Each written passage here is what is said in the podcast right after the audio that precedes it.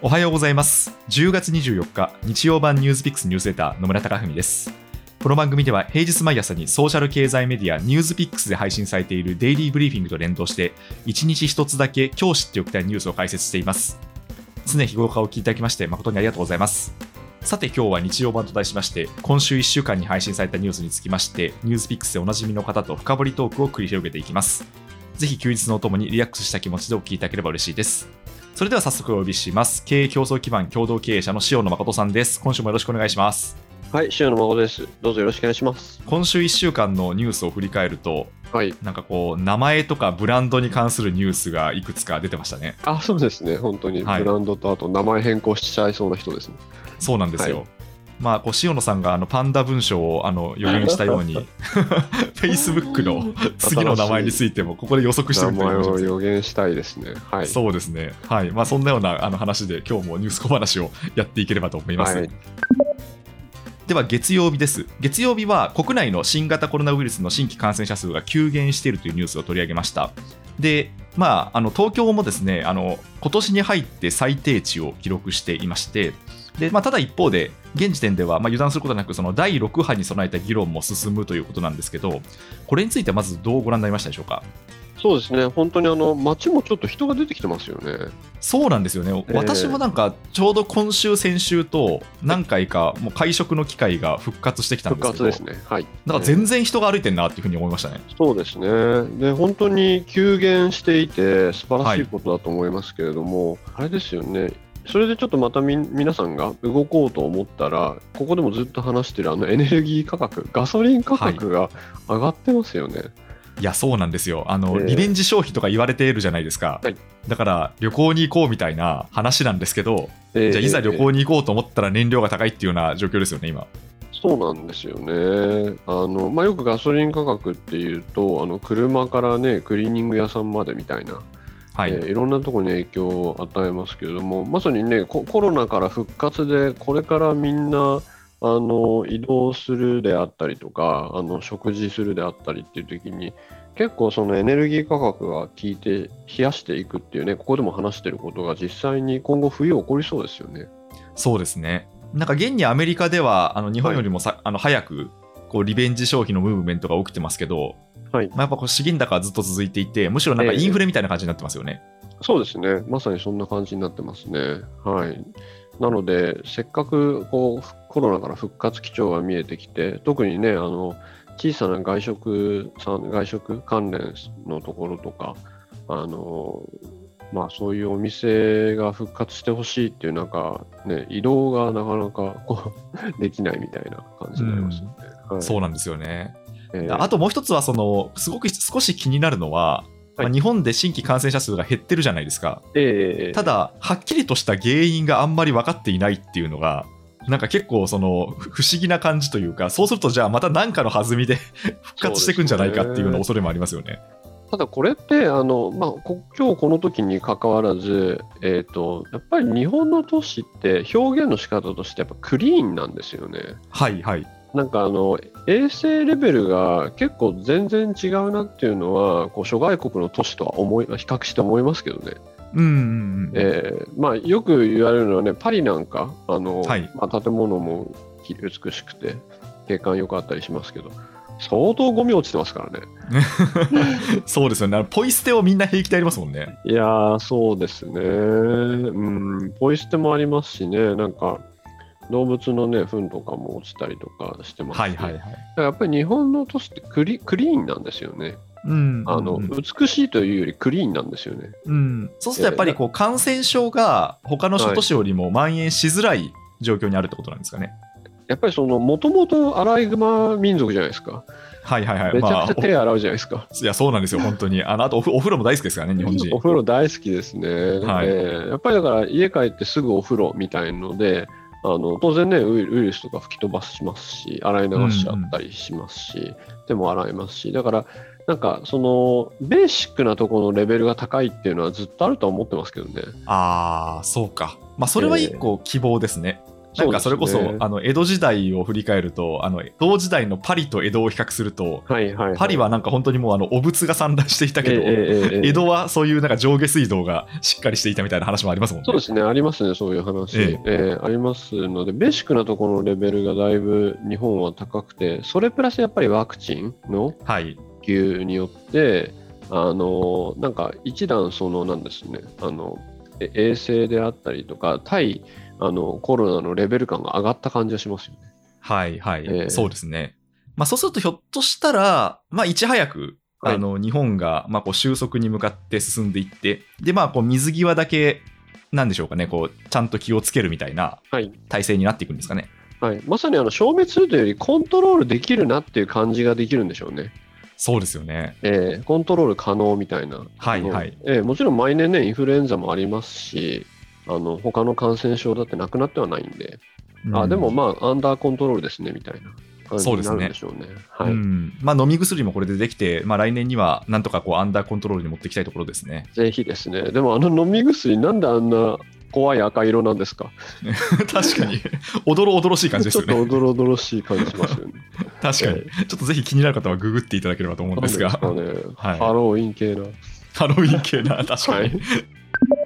では火曜日のニュースです。火曜日はアメリカのパウエル元国務長官が亡くなったというニュースをお伝えしました、はい、まあ、パウエル氏はあの穏健化政治家として人気を集めまして、まあ、こう党派を超えた支持を集めていました。で、まあ、この分断の時代においてまあ、パウエル氏のような政治家が亡くなられたというのはまあ一つ大きな痛手だと思うんですけど、はい、塩野さんはこうパウエルさんという方はどのようにご覧になりましたか？あの結構パウエルさんというのはあの日本でそこまで馴染みがあるかわからないんですけども、はい、なんですかね、アメリカンドリームの英雄の栄光と失墜というか、うん、ものすごく物語性のある人ですし、ある意味アメリカでもうも、はいはい、最も有名ななんです有、有名な人またはセレブみたいな感じなんですよね、うん、そうなんですね。あのやっぱりそのジャマイカ移民の子供として生まれて、当然そんなに裕福じゃないところから、まあ、いわゆる本当にあの軍のトップまで上 り,、はい、上り詰めた。しかもあのかなりその出世が早くて若いうちから養殖に、うん、あの行った人で、で面白いのはですね、なんかあの映画とかフィクションの世界でパウエル氏が出てくるシーンとか、はい、あ, のある場合、なんていうんですかね、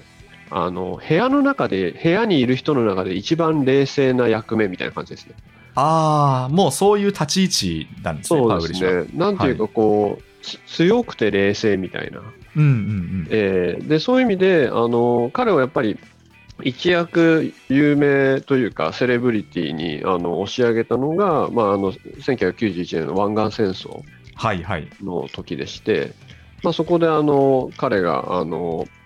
この作戦について語るっていうシーンがありまして、うん、まあ、イラクがクウェートにですねあの侵攻して。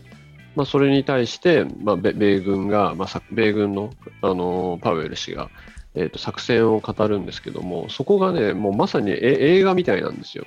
あ、そうなんですね、えー、もう映画みたいで、でその時彼が言ったのがあの We are going to cut it off and then we are going to kill it って言ってるんですけど、うんうん、あのまあ端的に言うと作戦はシンプルなんだよって言って、いやまあ排除して殺します以上とか言ったんですね、うんうんうん、そこがもう本当になんていうんですかね、でまた彼の要望とか言い方も相まって、はい、強さであったりなんですかね、もう や, やることやる強い人みたいなイメージだったんですよね、うんうんうん、それでまあ一気にイラク軍をあのイラクきゅうじゅういちねん の, あのクウェート侵攻をまあ止めてですね、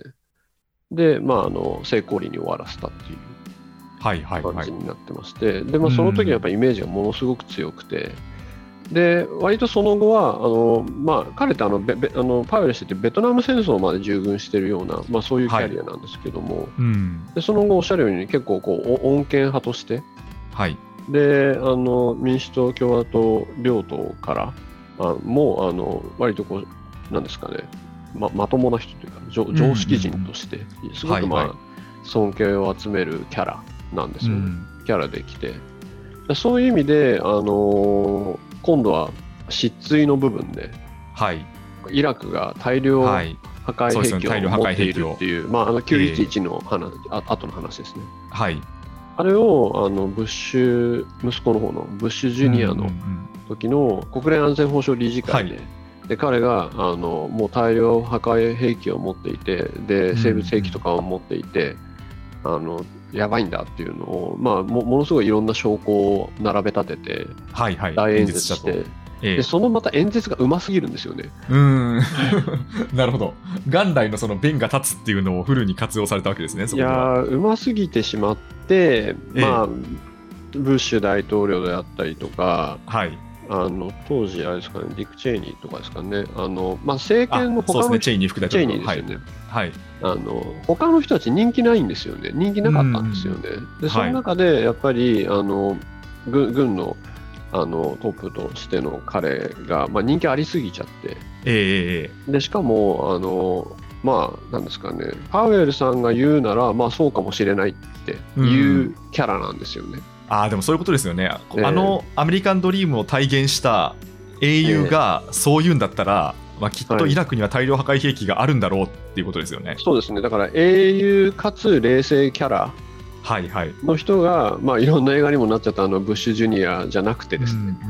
うん、あの面白キャラとして描かれるブッシュジュニアじゃなくて確かにブッシュジュニアさんってそういうイメージですよね。確かにちょっと面白キャラのイメージです、ね、面白キャラですよね。あの、はい、ホワイトハウスってどうですかって言われてこう It's white って言っちゃったみたいなそういうジョークばっかりのありました、ね、はいはい、人な、なんかやっぱりあの冷静キャラのパウエル氏が、まあ、言うならそうだろうということでやっぱりあのな長きあの戦争に突き進んじゃったわけですよね。はいはい、あのイラク戦争に突き進んでしまって、でね、うん、でもう明確にあのその後彼はもう あのあれを一番後悔してるって、まあ、リグレットっていう言葉を使って言ってるんですよね。はい、うん、だからまさにそういう本当にアメリカンドリームを体現して強くて冷静で、まあ、やるときやるみたいなキャラ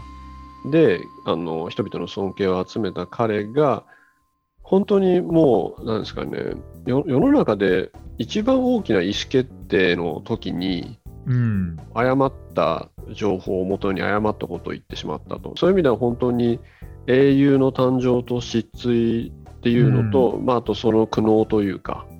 そうですね、確かに、うん、だからそういった意味でも割とこうアメリカ人にとっては感情移入しやすい方だったってことなんですかね。そうですね、サウスブロンクス出身の、えー、でちょっと面白いのはあの実はあの エムビーエー だっていうことですよね。はいはいはいそれ私聞いた時意外でした、えー、あの軍人としてずっと実績を上げてこられた方かと思ったんですけど エムビーエー にも行かれていたんですね。そうですね、ジョージ・ワシントンの エムビーエー で、で、うん、あのやっぱりアメリカの エムビーエー とかロースクールって一定数あの軍出身の人来てらっしゃるんで。あ、そうなんですね、えー、特に エムビーエー だともう本当なんかあのリーダーシップといえば軍人っていう話で、うんうんうん、えー、いや自分がさあの関わった作戦ではって語るっていうのはまあ定番な、はい、定番な感じ。確かに、えー、それあれですよね、ディスカッションでされると他の人はなんかこう反論できないっていうか、そうそうそう、すごいエピソードだなってなりますよね。まさにあのウォール街から来た人はそれをふんふん聞くっていうですね、はい、そうですよね、定番の光景があるんではいはいはい、面白い、そんな風になった、えー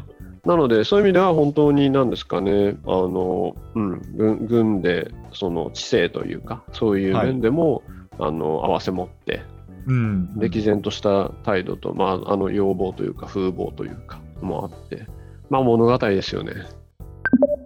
それでは水曜日です。水曜日はアメリカで暗号資産先物の イーティーエフ がデビューしたというニュースですね。で、まあ、それに関連してビットコインの価格がここに来て再び上昇していまして過去最高値を記録したというニュースもありましたが、これはどのようにご覧、はい、ご覧これはどのようにご覧になりましたか。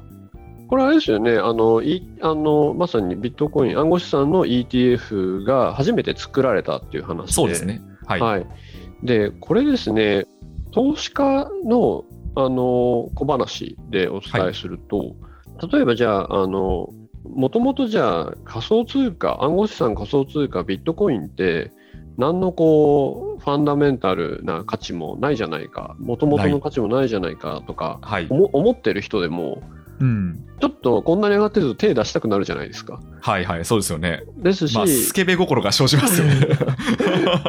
ですし、あの投資家を抱えてる自分も投資家を抱えてるファンドとかも、はい、あの自分の投資家からあれオタクはなんかああいう仮想通貨とかちょっとやってみないのとか言われたりするわけですよね、うん、はいはい。でただやっぱりそれ自体のそれ自体のある種のなんですかね、あの市場流動性のリスクとか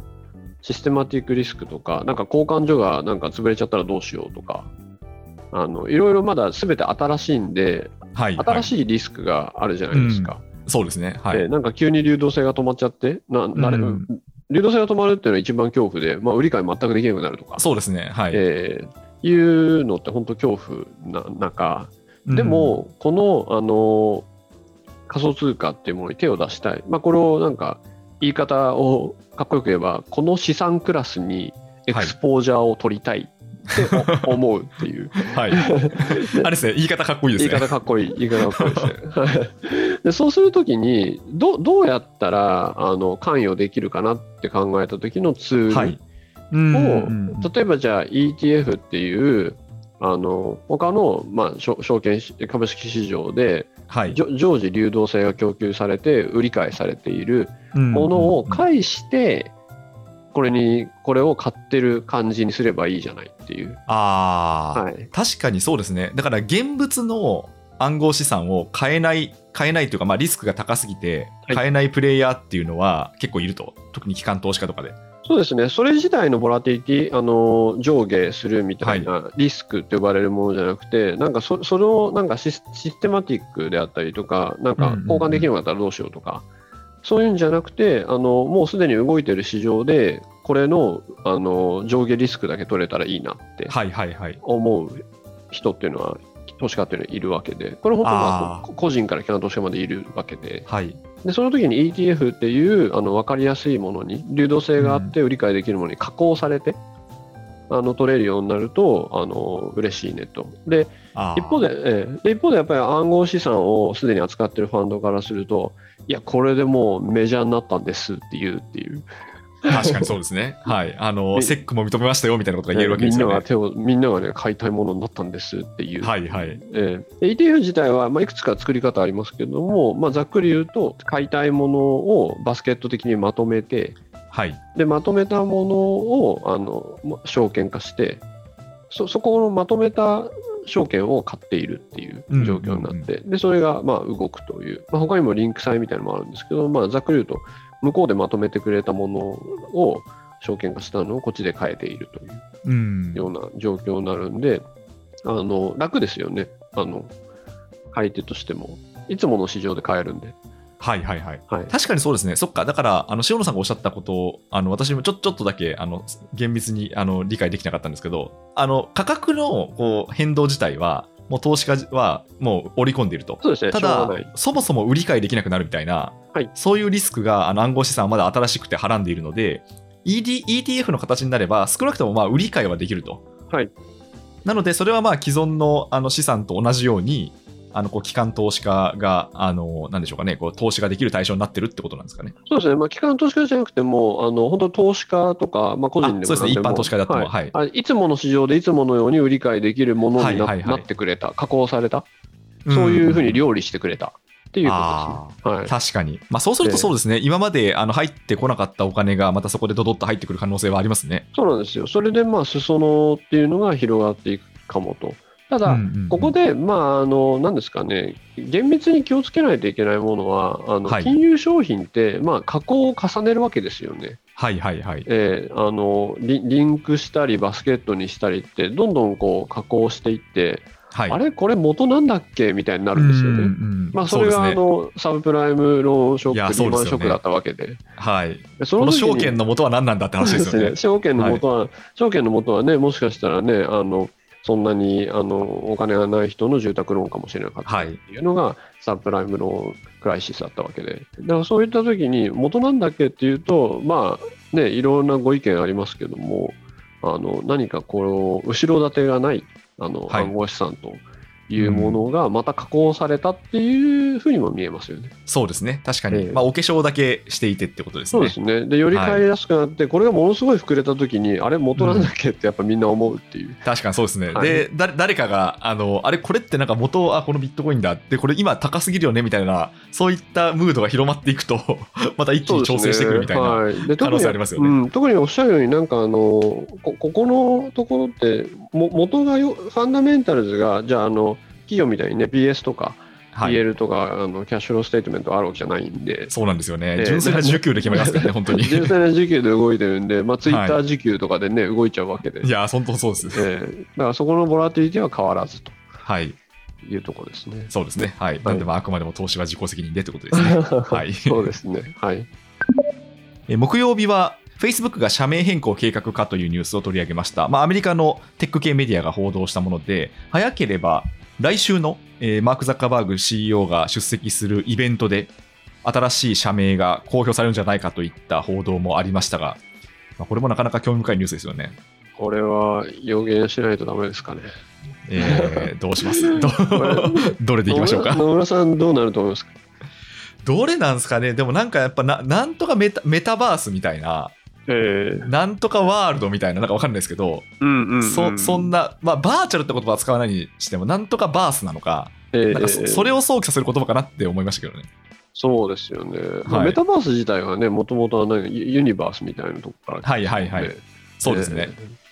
まあ、なんかあれですね、なんかちょっと言われてるのはあれですね、はい、ホライズンですよね。ホライズン、はい。えー、あの、v、Facebook のやっている ブイアール プロジェクト関連の名前でホライズンなんじゃないかとかですよね。はい。うん。もしかしたらね、自らが メ, メタバースなんだっていうことで、ザ・メタバースみたいな。はい、それはすごいですね。なんか意思表明ですね。えー、あもうなんでかっていうとあれですよね。Facebook ってもともとザついてたんですよね。はい、あ、そうだそうだ。そうです。えー、そうです思い出しました。そうでしたね。そう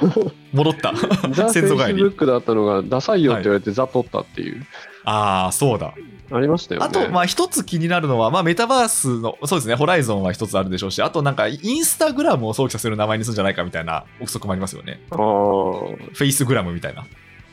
インスタブックダサいですね。インスタブックはダサいですね。アルバム、アルバムみたい。確かに確かに。はい、まああとなんか笑えるところで言うと、はい、あのフェイクブックにしたらいいんじゃないかみたいな、あのネットの書き込み方みたいな。誰かが言うやつですよね。言うやつですよね。本当に。えーあとあのカニエ・ウエストのイエーじゃないんですけど、はいはい、なんかフェイスブックももう完全におじさん化してるからあのイエーっていう名前にしろとかですね、あと何だったかなブーマーズビレにすればいいんじゃないかみたいなブーマーズビラあのまあ要はあのおっさんのあの居場所っていう名前にしたらいいんじゃないかみたいな。おっさん村、おっさん村です。はい。それはさよならおっさんって言われるやつですね。いやそう、えー、まあそうですね。はい。まあなんでちょっとそのどうなっていくかってところなんですけど、やっぱりこのフェイスブックは昨今のやはり逆風が前提にあって。リブランディングを図りたいって思いがあったんですかね。そうでしょうね。ありますよね。で、ちょっとあのテック系 の, あの有名どころで、まあ Google ですと、はい、Google ってあの親会社の名前アルファベットじゃないですか。はい、そうですね。これなんか聞いた話なんですけども、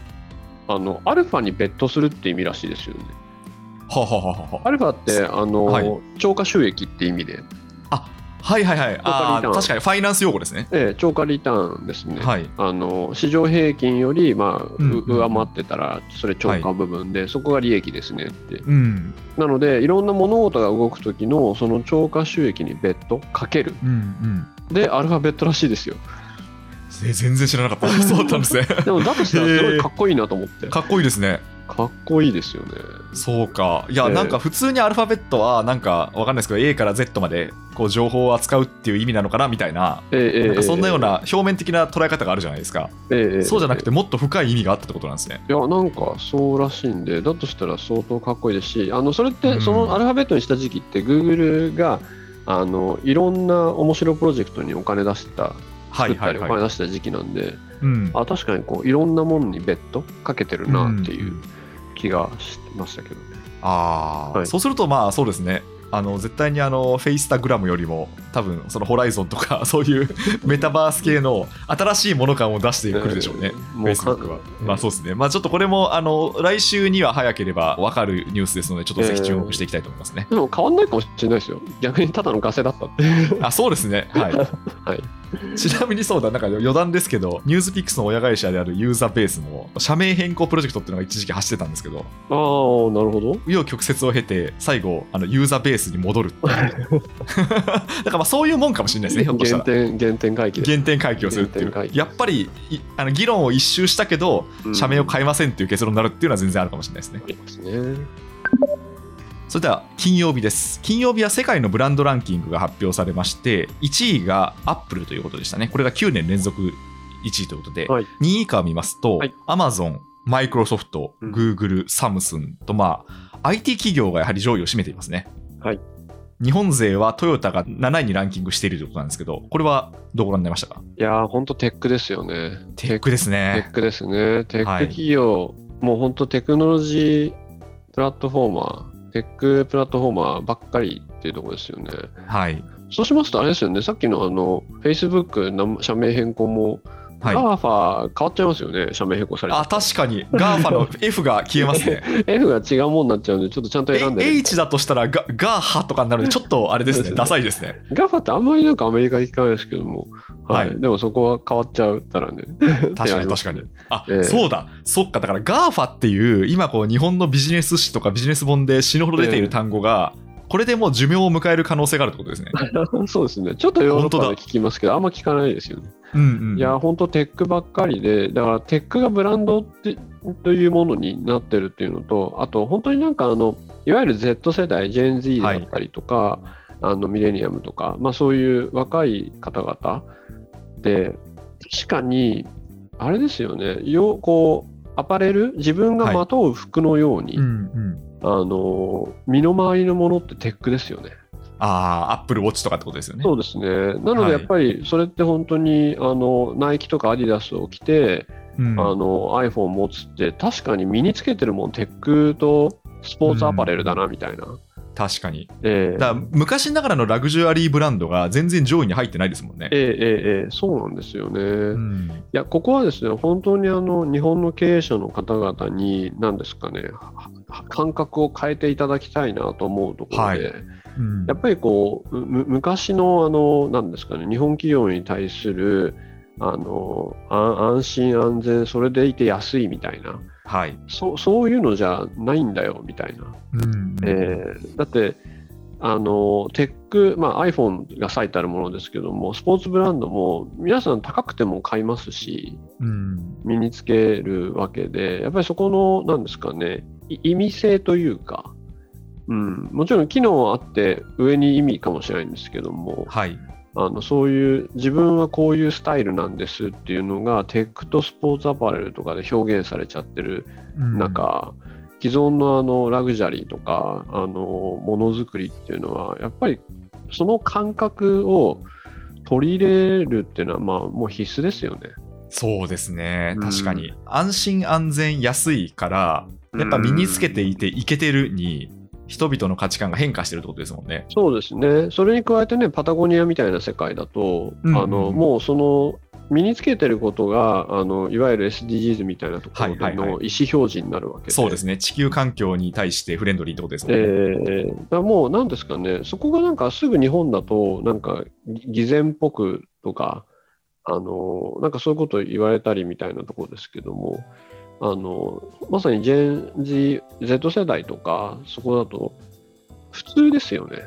うんうんまあ、そうするよねみたいな。それと考えると結構今回のランキングも割と細かく見ていくと面白くて、はい、まずあの躍進したのがテスラなんですよね、はいはいはいはい、テスラが一気にじゅうよんいまで上がってきたというところで、はいまあ、これも間違いなくその気候変動とかその イーエスジー 文脈で、はい、脱炭素じゃない電気自動車がいけてるっていうような、はいまあ、そういう流れですよね。いけてるイメージですよね。イメージですね、えーはいまあ、テスラが本当にいけてるかどうか知らないですけど、まあ、いけてるイメージですよね。そうですね実際に、はいね、あのオイル掘ってるところから イーブイ までの間の